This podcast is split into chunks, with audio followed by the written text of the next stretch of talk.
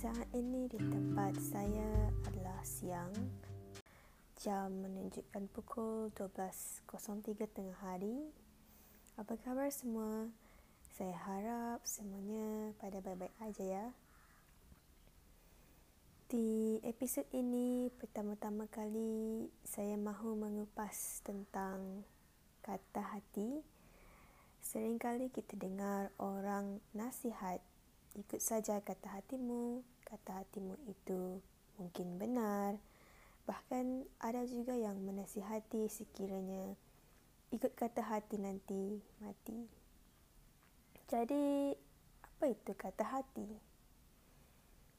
Setelah saya mencari, saya membaca, saya menelaah, kata hati itu memberi banyak maksud ada yang disebut sebagai suara hati, ilham dan bahasa Inggerisnya juga disebut sebagai insting. Tambahan lagi, ia juga dikenali sebagai sangkaan atau firasat di mana barangkali membawa kita kepada kekhawatiran dan kerisauan. Bahkan ada yang disebut kata hati itu sebagai suara Tuhan. Mungkin ini benar, mungkin ini tidak. Jadi menurut saya, diri saya sendiri, kata hati itu perasaan yang termuncul setelah kita melakukan pemerhatian, berfikir, menganalisa, dan kemudian kita membuat keputusan. Tidak kiralah sekiranya keputusan tersebut tu adalah baik ataupun tidak. Untuk beberapa tahun sekian ini banyak hal yang telah saya membuat keputusan untuk menurut kata hati. Alhamdulillah sekiranya saya berada di lima tahun yang lepas dan saya bisa melihat masa hadapan saya. Saya rasa saya bangga dengan diri saya. Alhamdulillah dan saya masih di sini. Bukannya saya menyokong untuk menurut kata hati secara membuta tuli. Tidak. Tapi turutlah kata hatimu sekiranya ia adalah baik untukmu. Sekiranya ia memberi satu benda yang sangat positif kepadamu.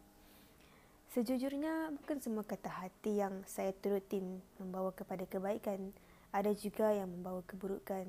Tapi harus diingat, tidak kira hati kata hatimu itu benar atau tidak.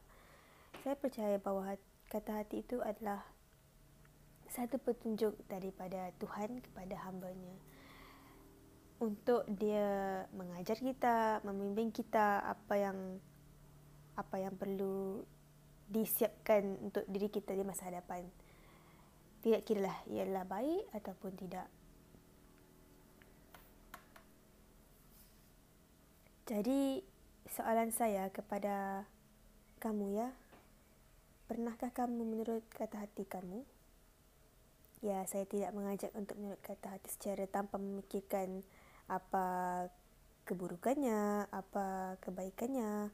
Akan tapi pernahkah kamu menggunakan kata hati kamu ke arah untuk menjadikan diri kamu lebih baik begitu?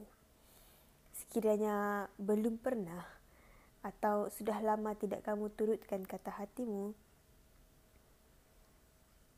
dan tidak ada yang pernah menyokongmu untuk menurut kata hatimu, Ingatlah kamu tu tidak keseorangan. Saya di sini menyokong kamu selagi ia memberikan kebaikan kepadamu.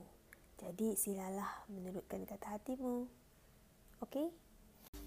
Oleh itu, sampai di sini saja kupasan episod di hari ini. Saya doakan kamu baik-baik. Semoga tercapai cita-citanya.